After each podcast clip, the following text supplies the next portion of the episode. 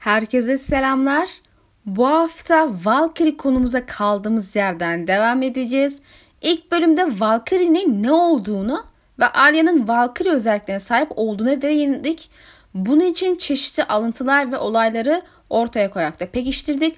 Ayrıca kuramın sahibine göre yüzsüz adamların da aradıkları bir kişinin peşinde olduğu ve bu kişinin yüksek ihtimal Arya Stark olduğunu çünkü kral topraklarından beri Arya'nın etrafında dolanıp onu Bravos'a yönlendirdiklerinden eğitimini hızlandırdıklarından bahsettik. Bu videoda yüzsüz adamların nizamına odaklanacağız ve biraz derinliğe gitmeye çalışacağız. Şimdi yüzsüzlerin hikayesine ve öldürüleceklerin seçimine odaklanalım.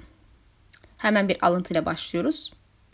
Peki sen kimin ölüp kimin yaşayacağına karar veren bir tanrı mısın diye sormuştu adam. Biz bu hediyeyi dualar ve kurbanlardan sonra çok yüzlü tanrı tarafından işaretlenen kimselere veririz. Bu her daim böyle oldu. En başından beri. Nizamımızın kuruluşunu sana anlatmıştım. Nizamımızın ilk azasının ölüm isteyen kölelerin duaları nasıl cevapladığını anlatmıştım. Başlangıçta ölüm hediyesi yalnızca onun hasretini çekenlere veriliyordu. Lakin bir gün ilk azamız kendi ölümü için değil, efendisinin ölümü için dua eden bir köleyi duydu. Köle bunu o kadar yürekten istiyordu ki duasının cevaplanması karşılığında bütün varlığından vazgeçmeye hazırdı. İlk kardeşimiz bu fedakarlığın çok yüzü Tanrı'yı memnun edeceğini düşündü ve o gece kölenin duasını cevapladı. Sonra kölenin yanına gitti ve bu adamın ölümü karşılığında bütün varlığından vazgeçeceğini söyledin ama bir kölenin bütün varlığı hayatıdır dedi. Tanrı'nın senden istediği şey bu. Hayatının geri kalanını ona hizmet ederek geçireceksin. Ve ondan itibaren nizamımız iki kardeş oldu. Bütün insanlar ölmelidir. Bizler ölümün vasıtalarıyız kendisi değil. Şarkıcıyı öldürdüğünde Tanrı'nın kudretini kendi üstüne aldın. Biz insanları öldürürüz ama onları yargılamayız.'' Bu paragraf insanların hedefin ahlakı, masumiyeti ve suçları ne olursa olsun yüzsüz adamların herkesi doğru fiyata öldürdüğü sonucuna varmasına neden olan pasajdır. Ancak bu sonuç ilk olanın köle efendisine suikast düzenlemesinin hikayesini pek de takip etmiyor. İlk olan hikayesini inceleyerek başlayalım. İlk olan başlangıçta ölmek isteyen çaresizlere merhamet hediyesi veriyordu. Bunlar köleler arasındaki kişiler tabii ki. Bir gün efendisinin ölmesi için dua eden bir köleye rast gelir. Bunun için her şeyi feda etmeye hazırdır ve bunun ilahını memnun edeceğini düşündü. Yani köle dua ediyor ve karşılığında bir kurban fedakarlık vaat ediyor. İlk olan da ölüm ilahı bundan memnun olur diye düşünüyor ve köle efendisinin işaretlendiğini düşünerek onu öldürüyor ve sonra gidiyor her şeyini feda edeceğini söyledi ama senin hayatın zaten her şeyin bu yüzden hizmet edeceksin ilahımıza diyerek bildiğiniz Valar Morghulus'tan Valar Doharius'e geçiş yapıyor. Dedim ya herkes ölmeli ve ölecek ama önce yaşayacak ve hizmet edecek. Çok ayrıntı verilmemiş ama İlk olan özel bir ayin yapıp ilahının da doğayı kabul edip öldür o kişiyi dediğini duyduğuna dair bir durum yok ortada. Kendisi sadece düşünmüş yani durumu tartmış, şartlara bakmış ve bu ölümden ilahının memnun kalacağı sonucuna varmış. Yani günün sonunda kimin öleceğini ve kimin yaşayacağını karar veren yüzsüz adamların kendisi gibi gözüküyor. Onlar sanırım içlerine doğan bir his ve getirisine bakarak mümlendi diye çıkarım yapıyorlar. Valkyriler de aynıdır.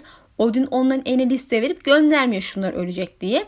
Onlar sezgisel olarak bir şekilde Odin'in kimin ölmesini, kimin savaşı kazanması istediğini falan hep biliyorlar. Yüzsüz adamlar da bu iş işi iş işte doğa ve kurban sonrası sezgisel olarak biliyorlar gibi duruyor. Ama bu onları yargılamamak sözcüğüyle nasıl örtüşüyor? Bu Arya'nın nazik adama Darion'un ölmeyi hak ettiğini söylemesiyle ilgili nazik adam Arya'ya ölümün işaretinin insan yasalarını veya ölümü hak etme mantığını kullanmak yerine ölüm ilahını memnun edecek bir sezgiden geldiğini söylüyor.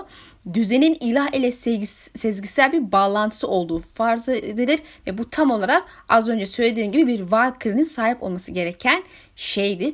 Yani ya, nazik adamın mesajı doğru fiyata insanları öldürüyoruz değil çok yüzünün ölmesini istediğini bildiğimize suikast yapıyoruz.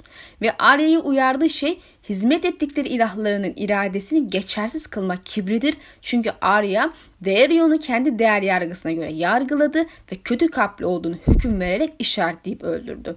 Temelde bu Arya'nın kendi çıkarı, kendi arzusu, kendi kararıdır ama Arya bunu çok yüzlü ne istediğini düşünerek karar vermeliydi. Yine de ilk videoda belirttiğim gibi yüzsüzler buna rağmen şarkıcının ölümü için Arya'yı cezalandırmadı. Yani Darion'un ölümü için işaretlenmiş olarak görmenin yanlış olduğunu düşünüyormuş gibi halleri de yok. Bunu açıkça ifade etmedikleri gibi eğitimi hızlandırmayı seçtiler. Demek ki bu da temelde seçim ve eylemlerde en azından nazik adam Arya'nın seçimini onaylıyor demektir. Tamam ama neden? Sigortacıyı öldürme görevi verdiklerinde her Arya her türlü sebeple kendini onu ölmeye hak ettiğine ikna etmeye çalışıyor. Nazik adam onun böyle bir akıl yürütmesini istemiyor. Yine de ona adam hakkında yeterli arka plan bilgisi veriyor. Yani adam öze gerçekten kötü şeylere sebep olmuş biridir. Bunu bir kez öğrendiğinde eylemini haklı çıkarma ihtiyacı kalmaz ve bu işi yapar. Ölüm en kötü şey değildir diye yanıtladı nazik adam. Yoksunluk ve acıya son için bize onun armağanıdır. Doğduğumuz gün çok yüzü her birimize yanımıza yaşaması için bir kara melek gönderir. Günahlarımız ve acılarımız taşımak için çok büyüdüğünde melek bizi elimizden tutar, yıldızların parıl parıl parladığı gece diyarlarına götürür. Siyah kadetten içmeye gelenler meleklerini ararlar. Korkuyorlarsa mumlar onları yetiştirir. Yanan mumlarımızın kokusunu aldığında aklına ne geliyor çocuğum? Nazik adam bu paragrafı suçluluk veya acıdan dolayı siyah bardağı içerek faal olarak kara meleklerini arayanlardan bahsederek bitiriyor. Ancak günahların yüzsüz adamların inançlarının bir parçası olduğuna dikkat edin. Hasta biri merhamet hediyesi için dua edecektir. Büyük günahkarlar mutlaka böyle yapacak diye bir şey yok ve yine de ölüm işareti onların üzerine konabilir ve o zaman ölüm ilahının bir aracı olarak bir yüzsüz adamın eliyle ölmesi gerekir. Şu ana kadar bir yüzsüz adam tarafından öldürüldüğünü kesin olarak bildiğimiz kişiler kimlerdir hikayelerde onlara bir bakalım. Hikayede anlatılan şu köle efendisi, Nizam'ın ilk kardeşinin kendisine kötü davranan efendisinin ölümü için dua eden köleyi duymasından sonra ilahının bundan memnun olacağına karar verip efendiyi öldürür. Chiswick, dağın adamlarından biri, yağma ve cinayeti ek olarak bir tecavüzcü. Ailenin fısıldadığı isimlerden biri. Weiss bir istismarcı ve yalancı, ailenin fısıldadığı bir diğer isim. Bellon Euron tarafından kiralanan bir Yusuf tarafından öldürülüyor. Balon Greyjoy için iyi bir adam denemez. Kendisi istilacı ve yağmacı. Ayrıca işgal ettiği yerin kuzey olduğunu ve Stark'lara zarar verdiğini unutmamak gerekir. Eğer yüzsüz adamlar buz tarafında ise ve Stark'ları da kendi taraflarında görüyorlarsa bilhassa Arya aradıkları kişi ise bu durumda Bella'nın ölümünü kabul etmeleri manidar hale geliyor. Çünkü Arya'nın ailesine yanlış yapmış, topraklarını işgal etmiş bir kralı öldürmüş oluyorlar. Bir nevi bunun için cezalandırmış oluyor yani. Pate hırsız ve Merve'nin ya da kendi hizmet ettiği üstadını yahut Hisar'daki başka birilerini öldürmek gibi her türlü kötü, kötü niyeti olabilecek birine altın para karşılığında efendisine ihanet eden biridir. Jack'ın anahtar için geldiğinde aralarında geçen konuşmayı hatırlayın. Ne olduğuna karar verdin mi? İleri söyletmek, söyletmek zorunda mı? Bir hırsızım sanırım. Olabileceğini düşünmüştüm. Yani onda o potansiyeli görmüş. O yüzden e, teklifi yapmış. E, bir diğer kişi Darion. Bir kaçak, arkadaşlarını ihanet eden ve onları kendi arzuları uğruna ölüme terk eden bir yalancı. Bu da tam aslında e, yüzsüz adamlar tarafından öldürülmüş olarak görmemek lazım. O ailenin bilhassa kendi yaptığı bir şeydi ama yine de e, yazar bunu eklemiş. Yani hikaye e, kuramı yazan kişi eklemiş bunu. Bir gemi kargo sigortacısı kaptanları ve gemi sahiplerini paralarından mahrum bırakıyor ve gemi enkazıyla birlikte öldüklerinde dul kadın ve çocukları sonunda sokakta dileni hale geliyorlar. Yani biraz kandırmacılık yapıyormuş adam. Üvey anne Wave yani tapınakta şu küçük kız ama aslında tabii küçük kız değil. Üvey annesi tarafından genç bir kız iken onun mirastan e, çıkartmak için zehirlemeye kalkar. Babası bunu öğrendiği zaman da işte e, ve e, kadının öldürülmesi için yüzsüz adamlara gelir. Arya'nın taktığı yüz olan o çirkin kızın babası bir çocuk istismarcısı. Gerçi onu yüzsüzler tarafından öldürüp öldürülmedi muamma. Kız ölümü kendisi için istemişti ama bu gene eklenmiş. Sonuç olarak bu saydıklarımızın hiçbiri e, genel olarak iyi bir insan olarak adlandırılamaz. İnsanlar gri olabilir elbette. Pate aralarında en açık gri olanıdır ve bunun nedeni onun hala çok genç olması ve koyulaşan gri bir yola daha yeni başlamasıdır. Onun dışındaki bu karakterlerden hiçbiri açık, ince bir grisi olan insanlar değil. Yazının sahibi bu örneklerden yola çıkarak yüzsüzlerin masum insanları öldürmedikleri sonucuna varmış anladığım kadarıyla işte o günah e, noktası. Yani kişinin kendi ölümünü araması dışında başkalarının ölümünü arıyorsa bu kişilerin günahı olması gerekir. Muhtemelen güç yüklü bir günahtan bahsediyoruz. Elbette bu bir yorumdur ve kesinliği yoktur. Benim şahsi fikrim bunun haklı bir yorum olabileceği ama ben çok emin değilim. Net bir çizgim yok bu konuda. E, yüzsüz adamlar bence kötü insanlar mı? Hayır, önüne gelen insanları kasap gibi biçen, canı istediği için birilerini öldüren ve bundan kazanç sağlamaya çalışan haydutlara ya da suikast soncularına benzemiyorlar ki Arya'ya da zaten ölümün tatlılığı yoktur. Kasap gibi herkesi öldüremezsin falan diye uyarıyorlardı. E, bu insanlar görünüşte ölüm gerçeğini benimsemiş ve bunun temelde yaşamın bir parçası olarak olmazsa olmazı olduğunu, yaşamın dengesi için gerekli olduğuna inanan dini bir nizamın takipçileri havası veriyor. Yani bütün insanlar hemen bugün şimdi ölsün kafasında değiller. İnsanlar tabii ki de yaşayacak ve kendince hizmet edecekler. Yaşamak onlar için ağır geldiğinde günahlarını taşıyamayacak hale geldiklerinde de ölmeleri gerekir felsefesine sahipler. Elbette yıllardır sorulan sorulardan biri şudur. Yüzsüz adamlar her şekilde suikast için büyük ücretler alıyorlar. Bununla ne yapıyorlar? E, bunca yıldan sonra Bravos'un Demir Bankası'ndan bile daha zengin olmaları beklenir. Yaşam şekillerine baktığımızda gayet mütevaziler. Yemek, kıyafet ve işte vazifeler için gerekli yolculuk masrafları gibi şeyleri dışında altına ihtiyaç duymayacakları aşikar. Dahası neden ilahlarının ölmesini istedikleri kişileri öldürüyorlar? Yani olay sadece basitçe ilahlarına ölüm kurban etmek mi? Öyle basit bir tarikat var bir şey mi yani? E, bunun için para karşılığı suikast düzenlemelerine gerek olduğunu zannetme. Hani Dexter gibi dolanabilirler etrafta. İlk olan aslında ilk aşama böyle dolandı gibi duruyor. Önce ölmek isteyenlerin sesini duydu, öldürdü. Sonra efendisinin ölmesini isteyen birini duyup o efendi öldürdü. Efendi de kötü biriydi. Efendi bariski yani köleye eziyet eden biriydi. Kimse ona gelip al şunu öldür dememiştir. Tüm bu mesele altın kazanmak e, olsa idi de önüne gelen teklifi kabul ederler ve diğer suikastçılardan farkları olmazdı. Çünkü Bravos'ta bir suikast loncası da var yani bildiğimiz tam ismini hatırlamıyorum ama vardı. Gerçi her teklifi kabul edip etmedikleri de kesin olarak bilmiyoruz. Örnek görmedik. E, bununla beraber sadece altın kabul edilmiyor dikkat ederseniz. Muhtemelen fakirsen misal hizmet etme karşılığında da teklif kabul ediliyor. Ki VF örneği buna örnektir. Yani kanıtlıyor bunu. Bu aslında biraz işaret olabilir. Yani her teklif kabul ediliyor olsaydı ve altın dışında hayatını tapınağa adayan biri olmak da yeterli ise bu durumda tapınakta sürüsüne bereket insan olması gerekir. E çünkü her zaman birilerinin ölmesini isteyen başka birileri olur ama hepsinin parası olacak diye bir şey yok. Ama genel olarak tapınak tenha sayabilecek bir mekan. Öyle çok insan yaşamıyor ve çok insan gidip gelmiyor. Demek ki böyle bir seçicilik var. Böyle herkesi öldürmüyorlar gibi gözüküyor. Tabii ki bu sorular çoğalabilir ve biz üstünde saatlerce konuşabiliriz. Ama kesin olarak bu sorulara cevap bulmak şu aşamada çok da mümkün görünmüyor arkadaşlar. Genel olarak aklıma gelen tek şey Yüzsüzler her ne yapıyor ise yaklaşan savaşa hazırlık için yapıyorlar. Buz ve ateşin savaşında yüksek ihtimal buz tarafında büyük ötekiye hizmet ediyor bunlar. Sahip oldukları yüz değiştirme büyüsü dair başka büyüler bildiklerini düşünmek için sebeplerimiz var ve bu büyünün temeli kan kurbanı gerektirir. Yani hem bütün hemen hemen bütün büyülerin temeli kan kurbanı gerektiriyor zaten. Arya'nın yüz değiştirme sahnesinde bile Arya kendi kanını kullanarak o yüzü takmıştı. Yani bu insanların sürekli olarak bir kurban kaynağına ihtiyaçları var. Dua edip kurban veriyoruz kim ölecek diye demişti nazik adam. Bu nasıl oluyor? Neyin kurbanı? Oraya gelen insanlar zehirli su içip acısız ve kansız şekilde ölüyorlar. Zaman zaman o suyun başında rahiplerin dua ettiklerini de gördük.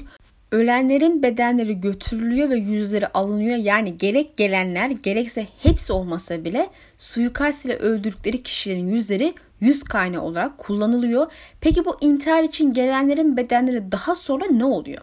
Çünkü Arya bunu bilmiyor. Ötesini görmedi. Hatta bir et diye onları yediğinden korktu ama tabii ki öyle değildi.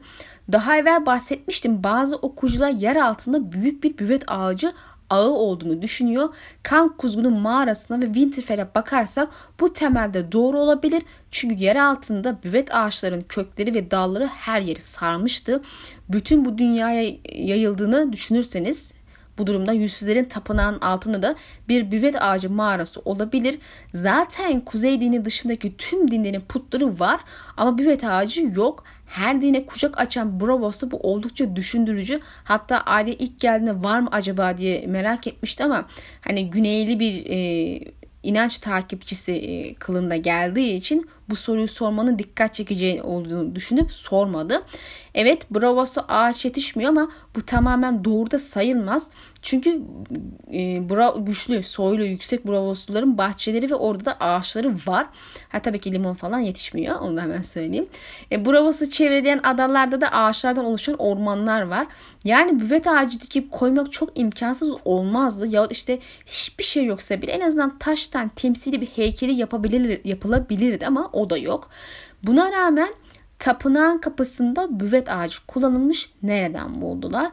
Bu sadece Westeros'ta olan bir ağaç türü ve ticareti de yapılmıyor. Zaten Andallar yüzünde güneydeki ağaçlar kesildi. Genelde sadece kuzeyde bulabilirsiniz. Güneyde işte böyle tek tük çok ender bulunur. Ve onlar da zaten nispeten genç olsa gerek. E sanırım bir tek Blood, Blackwood'ların ağacı eski ama o da işte Bracken Hines tarafından zehirlenmiş yıllar evvel ölü vaziyette kurumuş halde duruyor. Yine de tamamen ölmemiş olacak ki kuzgunlar hala ağaca çekiliyorlar. E, tapınaktaki su havuzundaki suyun bir kaynağı olmalı. E, o yer altından geliyor muhtemelen. Aynı işte e, Bran'ın mağarası gibi. Bran'ın gittiği mağara gibi. Hatta belki işte Winterfell'de de biliyorsunuz bir su kaynağımız vardı. E, sadece kaynak sulardan bahsetmiyorum yani gölgetten bahsediyorum. E bu da muhtemelen yer altından geliyor işte. Tapınak zaten altlara kadar uzanıyor, iniyor. Bu da mağaralara kadar iniş e, inşa edilmiş bir yapı olduğunu gösterir bence. Yani büvet ağaçları tapınağın altında olabilir gerçekten. Bu ölülerin yüzleri alındıktan sonra bu büvet ağaçların olduğu yerde kanları kurban olarak boşaltılıyor olabilir. Kan kurbanı yanlış hatırlamıyorsam 500 sene öncesine kadar kuzeyde devam eden bir gelenekti zaten. E, biliyorsunuz ötekilerin de Craster'dan aldıkları çocukları ve e, neydi hayvanları kan kurbanı için kullandığını düşündü, düşünüyorum. E, sonra dualarını yaparlar ve uykularında çok yüzü kimin ölmesi gerektiğini fısıldar falan. Yani yeşil rüya gönderir. Büvet ağacını kullanarak rüyalarda insanlara fısıldayabilirsiniz zaten. Ve Melisandre'ye göre bunu yapan büyük öte ki özel yeşil gören gücüne sahip herkes yapabilir. Yani bu kuzeyin eski güçlerine ait bir yetenektir. Büyük öteki dedikleri de muhtemelen bunlardan biri. Kuzey ilahları denen kişilerin ölüp ağaca karışmış eski yeşil görenler olduğu iddiasını daha evvel dillendirmiştim. Böylece yüzsüz adamların mimlenen kişiyi nasıl öğrendiklerini yahut işte Arya'ya nasıl arama, Arya'ya nasıl ulaştığı, nasıl aramaya başlaması gerektiklerini gibi soruları cevaplamış oluruz eğer doğru ise bunlar. Onlara kehanet rüyaları gönderiyor yani büyük öteki. Yani yeşil rüyalar. Bu öleceği, seç, öleceği seçilen kişilerde temelde bir ihtimal tabiri caiz ise hikaye kelebek etkisi misali etkileyecek küçük kelebek kanatları olabilir. Yani misal Bella'nın ölümünün sebep olduğu şeye bakın ya işte Megor gerçekten yüzsüzlerce öldürüldüyse onun ölümünün sebep olduklarına bakın. Yani çok önemsiz görünen biri de çok önemli olan biri de yüzsüzlerin ilahının ortamın arzu ettiği kıvama gelmesi açısından istediği değişime yol açacak kişiler oldukları için seçilmiş olabilirler. Benim e, geçenlerde aklıma şöyle bir şey gelmişti. Yüzsüzler muhtemelen Valeria'yı yok ettiler. Bu zaten hemen hemen herkesin, bütün okuyucunun inandığı bir şey. E, aksini iddia eden gördüğümü hatırlamıyorum. Hatta bunu milat e, taşı Çetin Ocak olayı olabilir demiştim. E, bir deney olduğunu düşünüyorum Valerian tarafından yapılan. Eski videolarda anlatmıştım. Yüzsüzlerin işi mi diye merak ediliyor bu Çetin Ocak olayı ama Valeria'nın ağza alınmayacak büyü deneylerinden biri olma olasılığı muhtemeldir.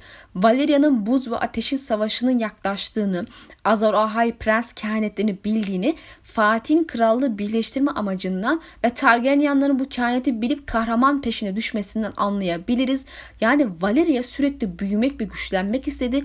Büyüler uyguladı. Bunlarla ilgili deneyler yaptı. Ejderha çelikleri üretti Hepsi de yaklaşan savaşta zafer kazanmak için de muhtemelen e, Çetin Ocak meselesi bu savaşta avantaj sağlamak için ürettikleri bir büyüsel silahın deneyinin sonucu olması benim için şaşırtıcı olmazdı. Muhtemelen amaçlarına da çok yaklaşmış olacaklar ki yüzsüz adamlar tehlikeyi sezdi. Muhtemelen büyük öteki tarafından uyarıldılar. Valeria ölümle işaretlendi. Sonuç kıyamet. Aksi halde binlerce yıl hiçbir şekilde elini sürme ama tam da Çetin Ocak vakasından birkaç yüzyıl sonra bu kıyamet meydana gelsin. Neden? Evet arada böyle 100-200 yıl gibi bir zaman aralığı var. Ve bu ilk aşama çok büyük bir zaman farkı gibi gelebilir. Ama arkadaşlar büyük bir olaydan bahsediyoruz. Bir kral öldürmüyorlar koca bir imparatorluğu yok ediyorlar ve buna doğal bir kaza süsü veriyorlar ki büyük kullandıkları aşikar. Yani bunun için hazırlanma, plan yapma ve uygulamaya geçirme süreci vakit alması beklenen bir şey tarihte doğal bir felaket gibi gözüken e, üstadların öyle gördüğü ama büyü olduğunu bilinen don kolunun kırılması vakası var. İşte kuzeydeki bataklık vesaire hepsi hep bu büyüler bu olaylar hep bu büyüler sonucu oldu. Şarkıcılar arasında muhtemelen kendini korumak adına büyük bir büyü yaptılar ve sonuç bu. Onlar su ve benzeri şeyler kullandılar ama yüzsüzler Valeria'ya kendi silahının tadına baktırdılar. Ateş. Zaten 14 alev kaynağı ateş büyüleri için kullanılan kaynaktı. Bu olaydan sonra da zaten Valeria ve Ejderha Lord'lu tehdit olmaktan çıktılar. Bunca yıl Targaryenler neden el sürmediler sorusunun da cevabı bu olur. Gerek yoktu. Tehdit değillerdi. Zafer kazanmışlardı çünkü. Yahut öyle olduğunu düşünmüşlerdi. Elbette Targaryen hükmünün ilk 100-150 yılında ejderhaların da soyu tükendi. Marvin'e göre bu ejderha avcısı şövalyenin işi değildi. Üstadlara dikkat çekti ama üstadları kışkırtan ve yardım eden yüzsüz adamlarsa Ejderha ölünce ateş büyüleri ortadan kayboldu. Yazlar kısaldı ve kış daha çetin, sert geçmeye başladı. Yani ateş tarafı zayıfladı, buz tarafı güçlendi. Yüzsüzler bu savaşı daha başlamadan bitirmek için tüm bunları yapmış olabilirdi. E ne de olsa ejderha yok, Valeria yok, güç yok, zafer yok. E savaşacak durumda olmayan bir taraf ile savaş olmaz. Ama sonuç olarak yaklaşan bir Ragnarok hala var. Ötekilerin ne zaman harekete geçtiğini ve buna neyin sebep olduğunu merak ediyorum. Bu bilinen bir şey değil. Eğer amaçları ateşi durdurmak vesaire ise onlar zaten durmuş kafadan kaybetmiş görünüyordu o zamanlar. E, deneye kadar görünürde bir sorun yok gibiydi. Özellikle de Targaryenler artık tahttan düşüp öldüklerinde. E, beşinci Aegon'un ejderhaları tekrar diriltme çabası her şeye sebep olmuş olabilir mi? Prens kehaneti yüzünden Aerys'in karısı ile evlendirilmesi gibi olaylar bu dönemleri denk geliyor. E, Aegon'un Summerhall'da muhtemelen ateş ve kan büyüsüyle ejderha diriltmeye yeltendiğini ortada. Ama onun yerine ilk önce kendisinin daha sonra oğlunun Azar Ahai prens olduğunu düşünen Rhaegar doğdu. Azar Ahai sadece, sadece ateşi zafere götürecek bir lider ise Daenerys doğdu ve 14 sene sonra onun vesilesi, vesilesiyle ejderhalar tekrar hayat buldu. Kuyruklu yıldız bunun işaretiydi. Elbet ötekiler bundan önce harekete geçmişti eğer 5000 senedir hareket halinde değillerse ki öyle görünmüyor. Çünkü yabanlılar son birkaç yıldır bu öteki tehditle yüz yüze kaldı. Bu durumda onları harekete geçiren şeyin Egon'un bu çabası olması bir ihtimaldir. Azar Ahay deneyse onun doğması da bir ihtimal. Yani bu sebeple harekete geçmiş olabilir. Yani bunun haberini alınca işin daha bitmediğini anlayıp harekete geçebilirler ötekiler. Ötekiler ve yüzsüzler doğanın dengesini bozup ölümsüzlük peşine koşan ateş tarafını durdurmak için çabalayan nispeten iyi taraf olabilir mi? Bu da bir ihtimal. Buradan çok yüzlü ve çok ismiye geçelim gene. Yüzsüz adamla hizmet ettikleri ilahının ismi ve özelliği budur. Çok isimli ve çok yüzlü olması. Neden? Çünkü ilk olana göre dua edilen tüm ilahlar özde tek bir ilahın birden fazla yüzü ve ismiydi. Çok yüzlü tanrı ve çok isimli demişti nazik adam. Onun adı Koor'da kara keçidir. Yiğit'i de gece aslanı ve batı diyarda yabancı. İster yediye, ister ışık tanrısına, ister ay anaya, ister boğulmuş tanrıya, isterse büyük çobana tapsın. Sonunda bütün insanlar onun önünde eğilir. Bütün insanlık ona aittir. Aksi takdirde dünyanın bir yerinde sonsuza kadar yaşayan bir halk olurdu. Sen sonsuza kadar yaşayan bir halk biliyor musun? Hayır demişti Ket. Bütün insanlar ölmeli. Ölüm ilahı unvanı aslında Odin'e bir gönderme olarak görülebilir. Odin'in 170 ismi sıfatı ve en az 50 farklı kılığı vardı. İşte genç bir adam, yaş bir adam, kör bir adam, bir dilenci, bir kral, hayvanlar ve uzayıp gidiyor bu liste. Yani Odin kılık değiştiren ve maske takan çok yüzlü ve çok isimli bir ilahtır. Üstelik o ayrıca bir ölüm, diriliş ve kurban ilahıdır. Yani Odin bir deri değiştiren arkadaşlar ve görünüşe göre yüzsüz adamların ilahı da bir deri değiştiren gibi çeşitli kılıklara gelip bir sürü isim alıyor. Tam da bu sebeple Valkyrie gibi ölüm ilahına hizmet eden yüzsüz adamların da birçok kimliği oluyor. Bir sürü isim ve bir sürü yüzleri var. Onlar da bir çeşit deri değiştiren ölülerin yüzlerini giyerler ve isimlerini alırlar.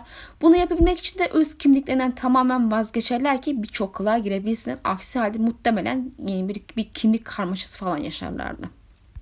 Bu da işte benim merakımı cezbediyor. Yüzsüzler bu yeteneği nerede öğrendiler? Nazik adama göre yüz değiştirme meselesi büyücülerin kullandığı göz, alt, göz yanıltma büyüsünden vesaire çok daha derin bir şey. Arya'nın ilk yüz değiştirme sahnesinde gördü ki bir şey içirerek içindeki bir şeyi uyandırıyorlar ve sonra kan büyüsü yapar gibi yüzünü kesip kan kurbanı ile ölünün derisini giyiyor. E, böylelerin e, böyle büyücülerin olayının genelde göz yanıltma üstüne kurulu olduğunu söyleyebiliriz ama bu deri değiştirme yetenekleri ki sadece yüzsüzler için demiyorum. Kuzeydeki deri değiştirenler için de söylüyorum.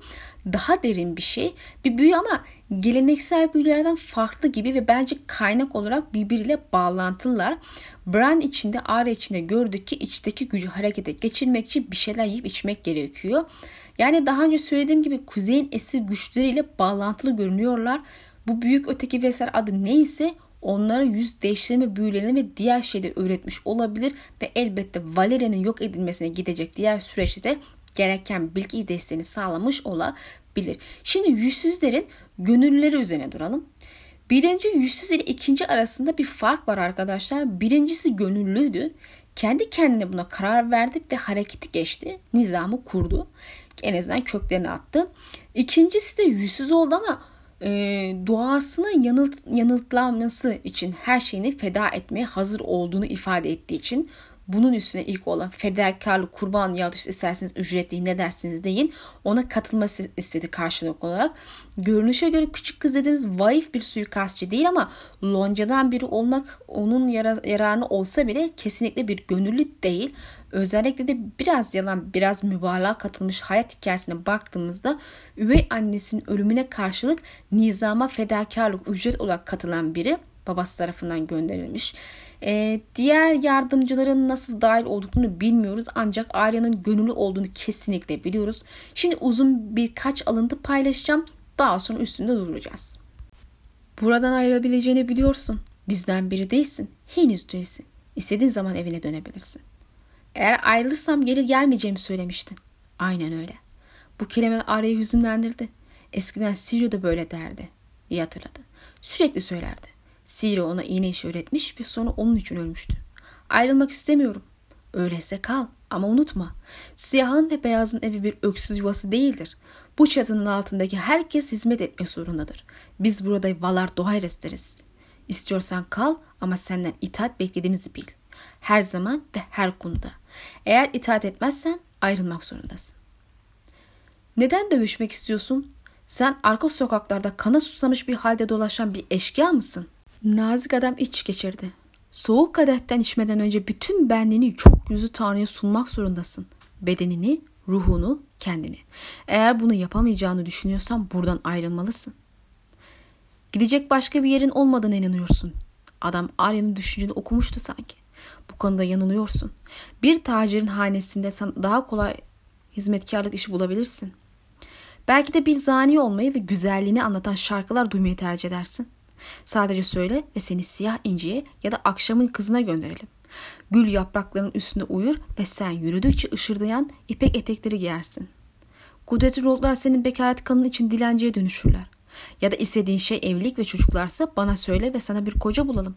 Dürüst bir çırak, zengin bir yaşlı adam, bir denizci. Sen ne istersen. Arya bundan hiçbirini istemiyordu. Tek kelime etmeden başını sağa sola salladı. Hayalini kurduğun şey batı diğer mi çocuk? Luca Presley'nin ışıltılı leydisi yarın sabah yelken açacak. Martı kasabası, gölgeli vadi, kral toprakları ve Tiroş'a gidecek. Sana gemide bir yer bulalım mı? Batı diyardan yeni geldim dedi Arya. Bazen kral topraklarından kaçışın üstünden bin yıl geçmiş gibi hissediyordu ve bazen sadece dünmüş gibi. Ama geri dönemeyeceğini biliyordu.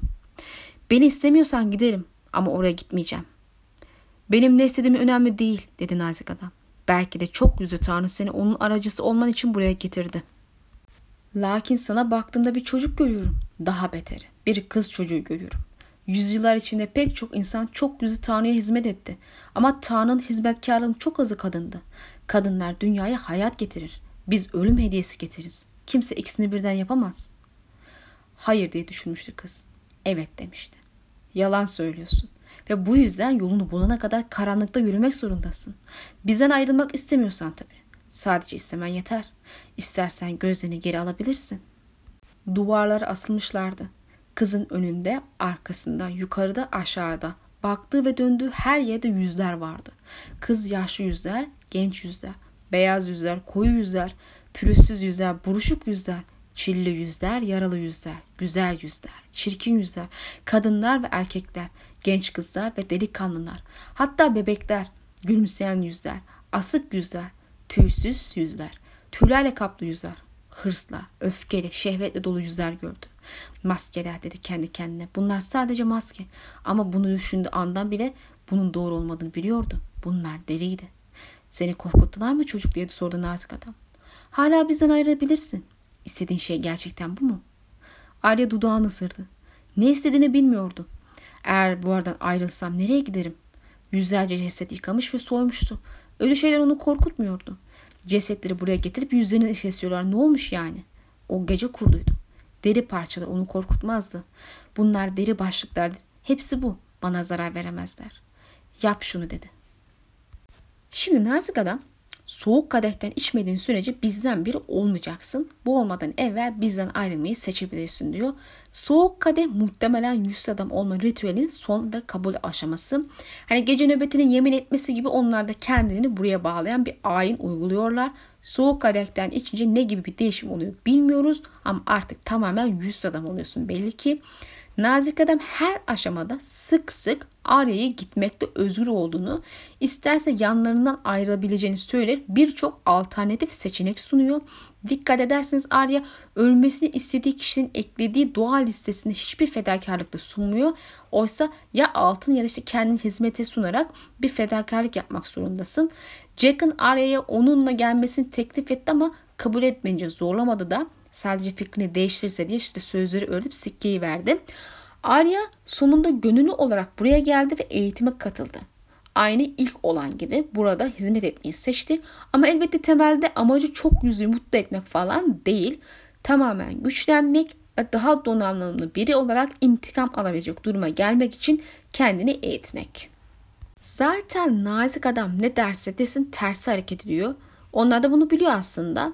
Mercy Pov'da gördük ki kişisel olarak yine hareket ediyor ve tatlı Raf'ı öldürüyor. Muhtemelen bundan da haberler olacaktır. Yani Arya yüzsüz adamların çalışma prensibinin tersine hareket ediyor. Yüzsüzlerin ismini bildiği tanıdıkları kişileri öldürmemeleri ama ayrında tersine sadece isimlerini bildiği kişileri öldürmesi temelde Arya ve yüzsüzlerin benzer olduğu kadar ayrıldığı noktadır da. Yüzsüzler muhtemelen sözleşme yapmak isteyen kişilerin söyledikleri isimleri dua kurban aynı çok yüzlü arz ediyor ve kendilerince bir şekilde onay alınca öldürüyorlar ama tanıdıkları biri ise bu yani bu ilahi arkadaş tarzı bir şey değil tabi ismini biliyorsa öldürme işlemine o hedefi tanımayan biri tarafından yapılması sağlanıyor. Yani çok yüzlü hedeflerin isimlerini bilmek zorunda kendi değerleriyle yargılıyor, karar veriyor ve ölümle işaretliyor. Öldürme işinde rahipleri yapıyor. Yüzsüzler ise isimleri bilmemeli, kişileri yargılamamalı, karar veren ana merci olmamalı, sadece emir geri cellatlık vazifesini yerine getirmeli. Arya da çok yüzlü gibi hedefin ismini bilmek zorunda. Freyler'in ailesini öldürdüğünü biliyor ama intikam istiyor. Ama dediğim gibi duasını ekleyemiyor çünkü isimlerini bilmiyor haliyle onları ölümle işaretleyemiyor. Bu yüzden hedef listesinde şimdilik onlar yok. kötü biri olduğuna karar verdiği birinin muhakkak ismini öğreniyor ki işaretleyebilsin ve sonra öldürüyor. Yani yüzsüzler ölümün vasıtasıyken Arya ölümün kendisi haline geliyor. Bu da onun onlardan ayıran şey ve muhtemelen yüzsüzlerin aradığı şey de bu olabilir. Bu sebeple Arya'nın kim olduğunu ve amacını bilmelerine rağmen hala eğitmeye devam ediyorlar. Gerçekçi olursak Arya yüz değiştirmeye kadar birçok şey öğrettiler şu ana kadar. Ee, yani nizamın kadim sırrını anlattılar ve buna rağmen hala gidebilirsin istersen diyorlar. Yani öyle mi? Gelen her aday için bu özgürlük sunuluyor mu peki? Zira vazgeçip gidebilir ve sırları ortaya dökebilir. Ama bir dakika. Burada hizmet eden kimse gönüllü değil. Arya hariç. Nazik adamın toleranslı davranışı ve Jack'ın onun için 3 kişi aslında 3'ten fazla kişi öldürmesinin ışığında gönüllü olmasına ilişkin davranışı hiçbir şey teklif etmemesine rağmen ilk olanın ikinci olanı nasıl işe dahil ettiğiyle de bir te- ciddi tezat oluşturuyor tabii ki. Bu çok tuhaf. Bu da ailenin gönüllü olmasının profil veya kehanet için bir gereklilik, gereklilik olduğunu düşünmemize neden oluyor. O zaman aile daha çok ilk olana benziyor. Kendi iradesiyle kendisini çok yüzünü bir aracı olarak görmeye başlayan kişi. Ama az önce söylediğim gibi bence aile burada ölümün kendisi haline de geliyor. Çünkü yüzsüzler kimseyi yargılamazlar ve bazı olumsuzun önüne geçmek için tanıdıkları kişileri asla öldürmezler. Ailesi tam tersini öldürmek için o kişilerin isimlerini bilmek zorunda ve kişisel olarak o kişinin kötü biri olup olmadığına karar verip öldürüyor. Yani aile bir çeşit bağımsız bir Valkyrie gibi hareket ediyor. Mitlerde böyle bir tane vardı. Odin'in iradesine karşı kendi e, tercih ettiği tarafın savaşın kazanmasını sağladığı için ölümlü olmayan mahkum edilmişti. Ailede durum birebir aynı değil elbette. Zira inceleme videolarımda da değindiğim gibi ailenin duaları kabul oluyor. Dua listesi onun kişisel yargısı geri ölmesinde karar kıldığı ve fırsatını bulduğunda öldürecek kişilerdir ama ona sıra gelmeden de bu insanlar tek tek ölüyor gözüküyor. Bu sebeple Arya'nın isminizi söylemesi ölüm tarafından mimlenmeniz gibi bir etkiye sahip oluyor ve bu da çok ilginç. Çok yüzlü Arya'nın tercihlerine göre mimliyor kişileri.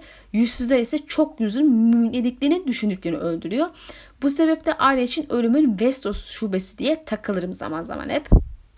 Jackson gibi nazik adamın da ailenin savaşmasına gerek görmediğini belirtmekte fayda var. Ayrıca tapınakta kılıç dövüşü eğitimi almamıştır.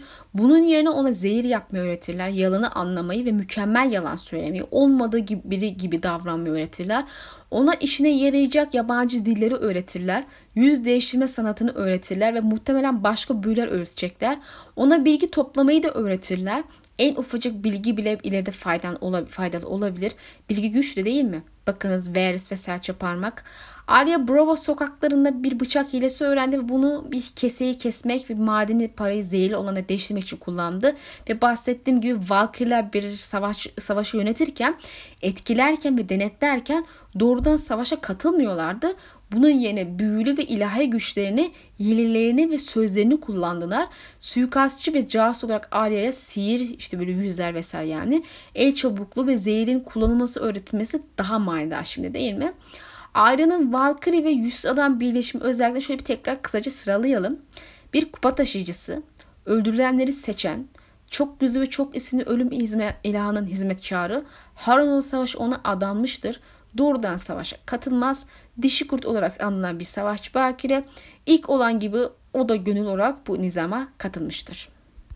Unutmayalım ki çok büyük bir savaş yaklaşıyor arkadaşlar. Sizce yüzsüz adamlar insanlık tarihinin en büyük savaşındaki Ragnarok ve Armageddon savaşı karışımı bir savaştan bahsediyoruz? Yani kıyamet savaşından hangi tarafı destekleme kararı almışlardır? Çok yüzünün hangi tarafın kazanması istediğini dua edip kurbana ile öğrenip buz tarafında yer alacaklarını düşünmek zor olmayacaktır ki Valeria kıyametinden sorumlu olduğuna inandığımız bir nizam bu. Haliyle dünden beri ne yapıyorlar ise bunca yıldır ne hazırlık yapıyorlar ise ve Arya'yı bulup eğitmelerindeki temel amaç her ne ise hep yaklaşan bu savaş yüzünden. Bu insanlar binlerce yıldır bu savaşa hazırlanıyor arkadaşlar. Aynı Kızıl rahipler gibi. Ayrıca bu savaşta kullanacakları bir araç gibi görünüyor. Umarım böyle çok karmaşık bir anlatım olmamıştır. Yer yer bazı noktaları tekrar ettim ama bu da pekişmesi açısından faydalıdır. Keyif aldınız umut ederim bu video serisinden. Altyapı videoları bitti şampiyonlarla ilgili arkadaşlar.